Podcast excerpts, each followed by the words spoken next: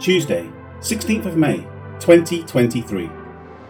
And when it was day, the magistrates sent the officers, saying, "Let those men go." Acts 16, verse 35. In the previous verse, Paul and Silas were served by the jailer, and they, along with the household, rejoiced. Luke now continues with, "And when it was day." One can assume that after eating, everyone finally got a chance to sleep. For Paul and Silas, that had not come all night. For the jailer and his household, they probably slept until the earthquake, and then were awakened after that.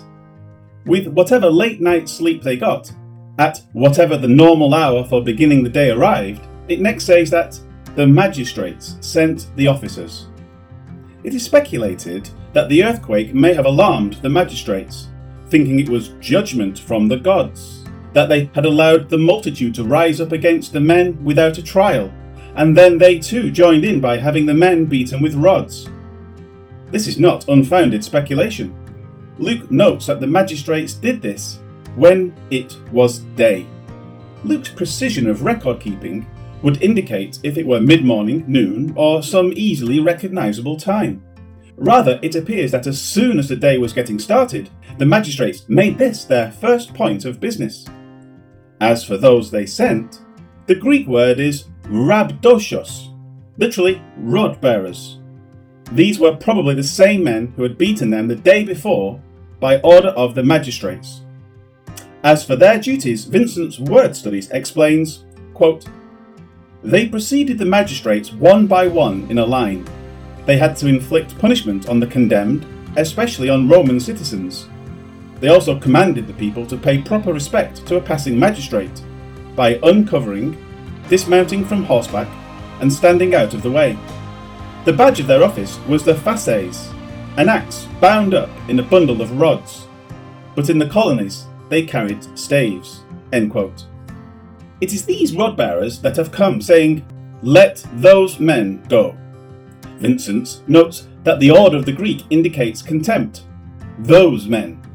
Whether of contempt or hurried fear, the order is given to release them at an early hour of the day.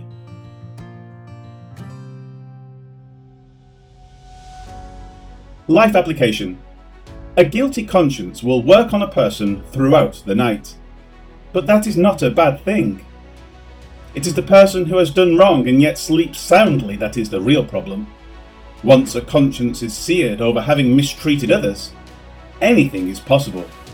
Millions of people who just wanted to live out their lives have been snuffed out by people without any conscience toward their wrongdoing. Those in government and unelected positions of power around the world commit crimes against the masses and yet dine with joy and sleep contentedly. As believers, we need to constantly refresh our hearts and minds concerning how we talk to and treat others. Each person is an individual, and whether we agree with them or not, it is right that we should feel remorse when we treat another wrong. That is what the hours of the night can be used for. Let us evaluate our treatment of others and attempt to keep our consciences from becoming seared to things they should be softened to.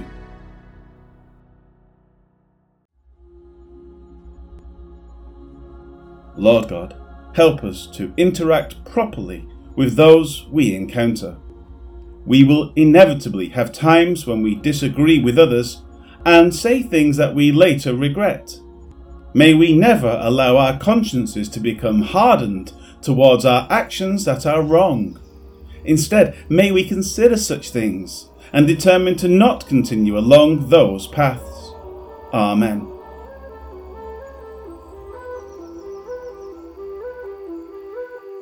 The next morning, the Roman officers sent the police to tell the jailer, "Let these men go free."